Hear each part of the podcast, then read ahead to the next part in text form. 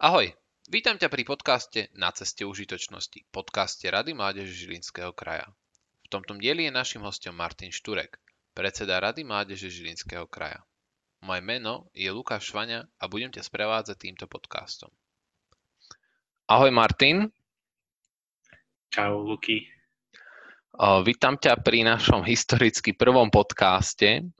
Chcel by som ťa, ťa poprosiť na začiatok, aby si sa našim poslucháčom predstavil.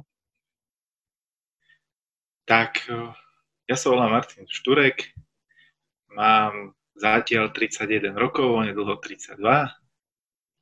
Pochádzam a bývam v Zubrohlave, čo je vlastne taká obec na Orave, v okrese Námestovo.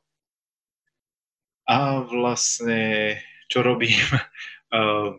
Pracujem ako finančný analytik v spoločnosti Jan Frank Námestovo. Som manželom otcom troch detí a popri vlastne tomto všetkom sa venujem aj práci v Rade Mládeže Žilinského kraja, kde som momentálne predsedom a potom ešte možno nejaké ďalšie aktivity, o ktorých budeme rozprávať aj v tomto rozhovore. Ďakujem. Začal by som otázkou ohľadom tvojho štúdia. Prečo si sa rozhodol pre odbor, ktorý si študoval a akú radu by si dal mladým, ktorých čaká koniec strednej a váhajú kam ísť ďalej? To je veľmi zaujímavá otázka, a zvlášť pre mňa. Ja som e, študoval ekonomiku a manažment podniku, už je to nejaký ročík, čo som to skončil na Žilinskej univerzite. A čo je také e, zaujímavé a zvláštne, možno vtipné, je to, že som maturoval e, z biológie a chémie, okrem teda angličtiny, slovenčiny a matematiky. Takže tá moja cesta k ekonomike a manažmentu bola taká zaujímavá a zvláštna. V čase, keď som si vyberal maturitné predmety, tak uh, som tak možno sníval o tom, alebo som tak rozmýšľal o štúdiem, štúdiu medicíny a nakoniec som sa vlastne, keď som podával prihlášky na vysokú školu, tak v podstate som sa rozhodol pre úplne iný odbor, čo však nelutujem, a um, bolo to, myslím si, že dobré, dobré uh, rozhodnutie. A prečo som sa preto rozhodol, tak uh, hoci vlastne tá medicína ma lákala skrz uh, tú takú predstavu pomáhať ľuďom a chorým, okrem toho, že, že človek má nejakú takú túžbu, tak musí mať na to aj nejaké uh, vhodné vlohy. A ja som tak postupne vlastne potom zistil, že asi to nie je celkom smer vhodný pre mňa. A tak som sa rozhodol pre ekonomiku manažment podniku.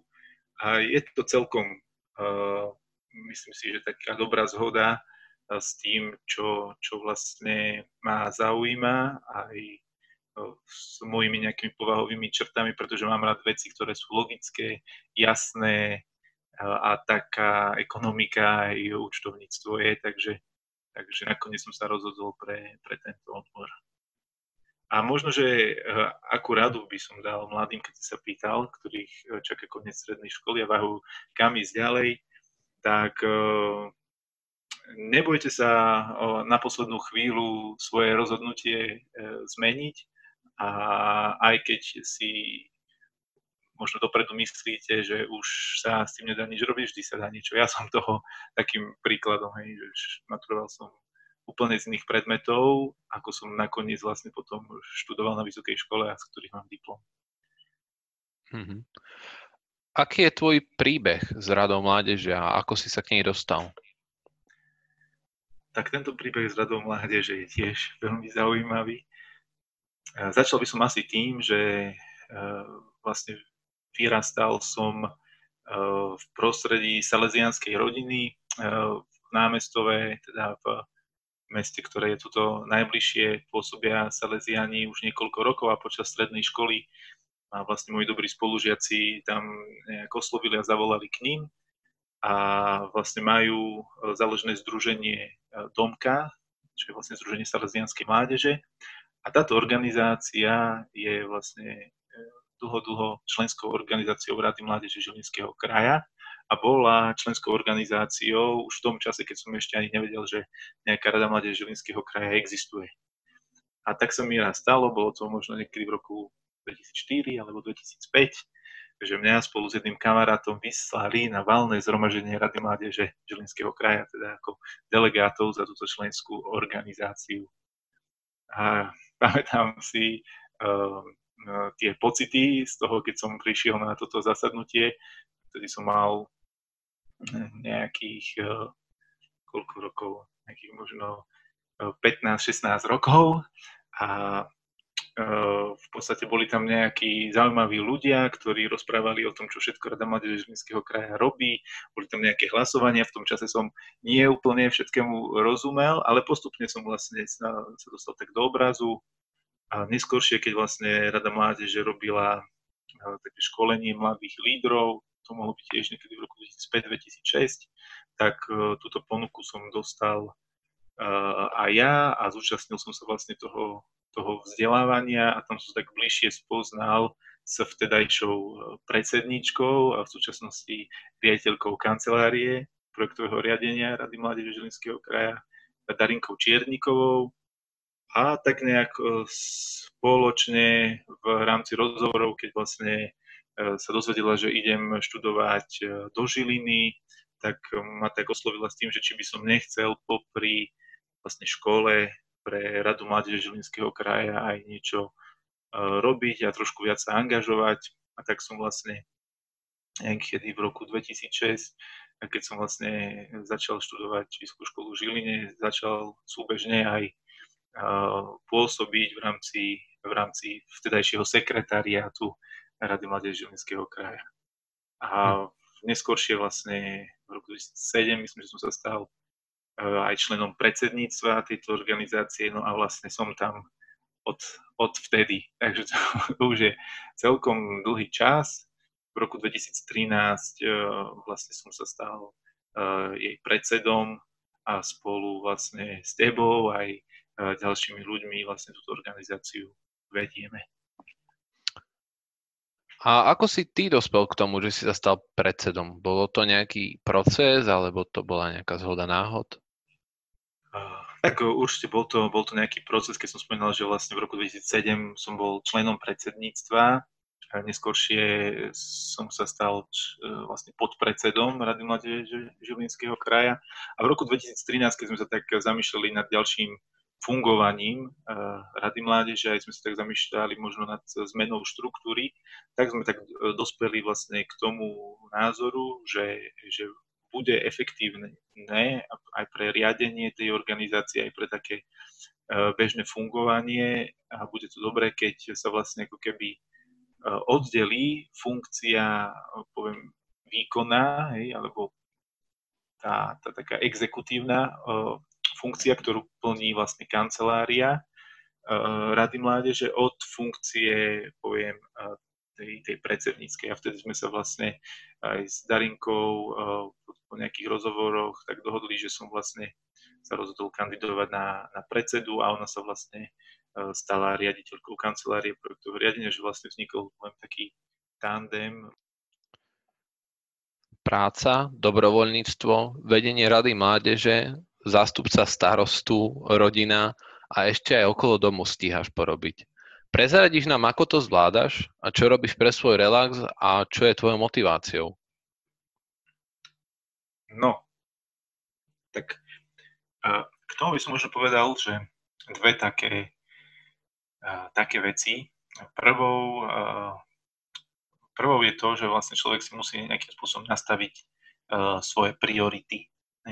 Keď mám vlastne na prvom mieste rodinu a potom prácu, vlastne, ktorá ma živí, tak uh, viem, že toto, toto je prioritne uh, oblasť, hej, alebo uh, teda témy v mojom živote, ktorým teda ten svoj čas venujem prioritne. A, a keď mi popri tom ostáva nejaký voľný čas, ktorý viem užitočne využiť v prospech svojho okolia, tak rád ho vlastne ponúknem či už do služby v rámci v rámci obecného zastupiteľstva, ako si spomenul, alebo aj v rámci neziskového sektora. Takže myslím si, že je o, to takom, o takom dobrom usporiadaní priorít v živote, takže možno, že takto sa mi to darí zvládať. A druhá taká vec, ktorá je v tomto dôležité, je to, že mám skutočne veľkú podporu doma, pre všetkým v, v mojej manželke, ktorá vlastne tieto aktivity podporuje a, a aj vďaka tomu vlastne môžem sa do týchto vecí zapájať a, a angažovať sa.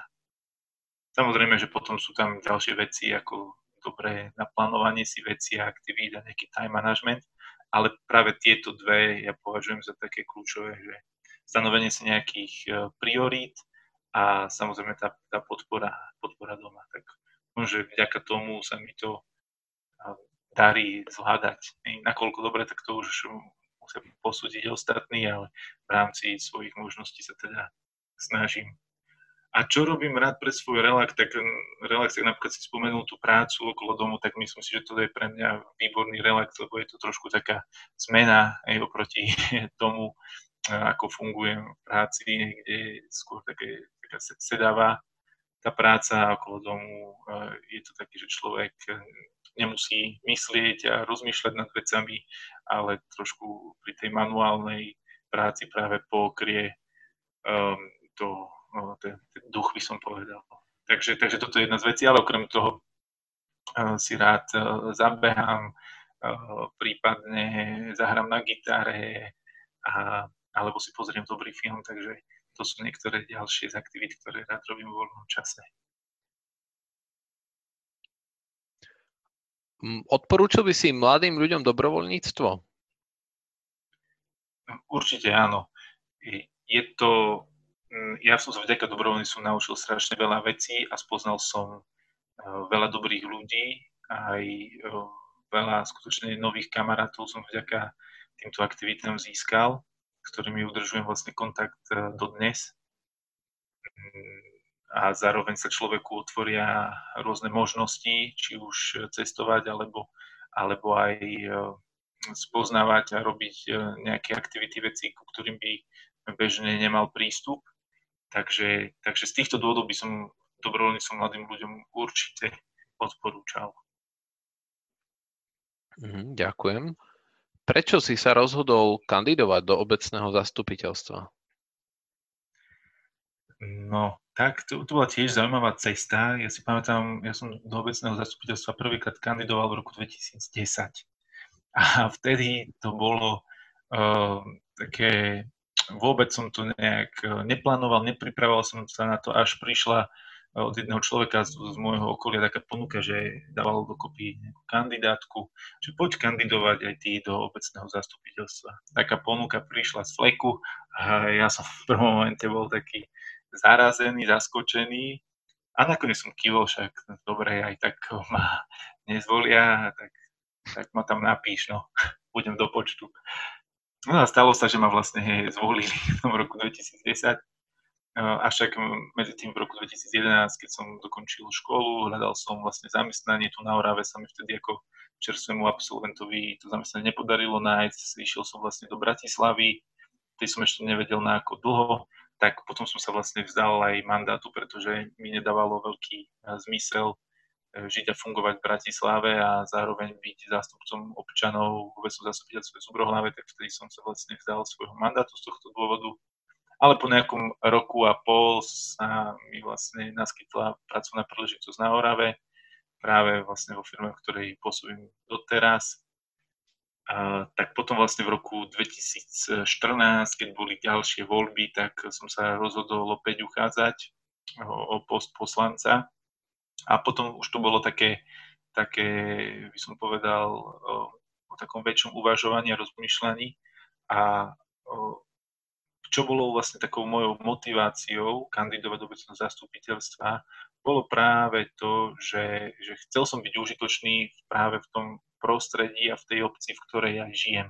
V tejto obci som vlastne vyrástol, žijem tu a, a ak v rámci mojich nejakých schopností a možností viem napomôcť k tomu, aby sa nám tu e, žilo lepšie, tak, e, tak rád by som to vlastne využil aj, z, aj vlastne z pozície, z pozície poslanca. Takže ja to vnímam ako takú, takú službu a príležitosť byť užitočný pre, pre občanov a, a nejakým som zužitkovať aj, aj možno tie vedomosti, zručnosti, ktoré mám. Mm-hmm.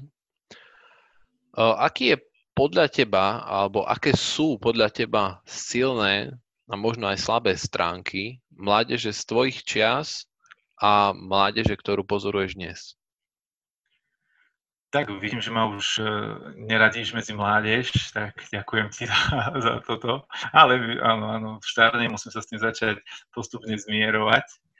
Uh, tak v, v čom ja vnímam možno také tie hlavné rozdiely, tak sú, súvisia vlastne, by som povedal, celkovo so spoločnosťou a súvisia, by som povedal, s takým tým uh, technickým, technologickým pokrokom. Ja si pamätám, keď ja som ako študent strednej školy chcel uh, na prípravu referátu využiť nejaké informácie z internetu, tak v podstate musel som ísť do knižnice, každú minútu si zaplatiť jednou korunou a nájsť tam nejaké informácie, ktoré som potreboval. Hej, dnes tá doba je trošku iná, mladí majú ten internet, nie že doma, ale už stále so sebou vo, vo svojom mobile, takže tie možnosti sú, sú, sú by som povedal, trošku trošku širšie, určite sú aj zbehlejší v tých technológiách. Ja si pamätám, my sme počítač doma nemali, až potom niekedy neskôr sme si kúpili, teraz už vlastne tí, tie deti sa rodia s myškou v ruke, jak sa hovorí. Takže, takže možno v tom vnímam, vnímam taký rozdiel.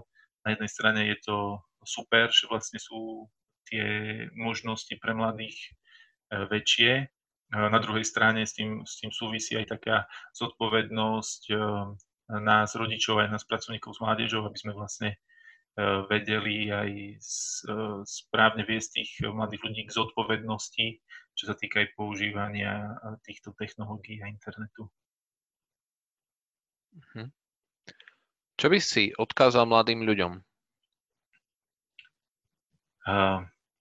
Ja by som im odkázal, aby vykročili zo zóny svojho komfortu. Vykročte z komfortnej zóny, pretože práve tam za tou hranicou tej komfortnej zóny začínajú možno trošku taká, taká obava a ťažkosti, ale na druhej strane ehm, tam je ten priestor, kde sa naučíš nové veci, ehm, získaš nové skúsenosti, spoznáš nových ľudí a, a posunieš sa niekde ďalej. Takže neboj sa výjsť do zóny svojho komfortu. Ďakujem. Martin, ja ti ďakujem za rozhovor a zatiaľ do počutia. Ahojte. Čau, Luky.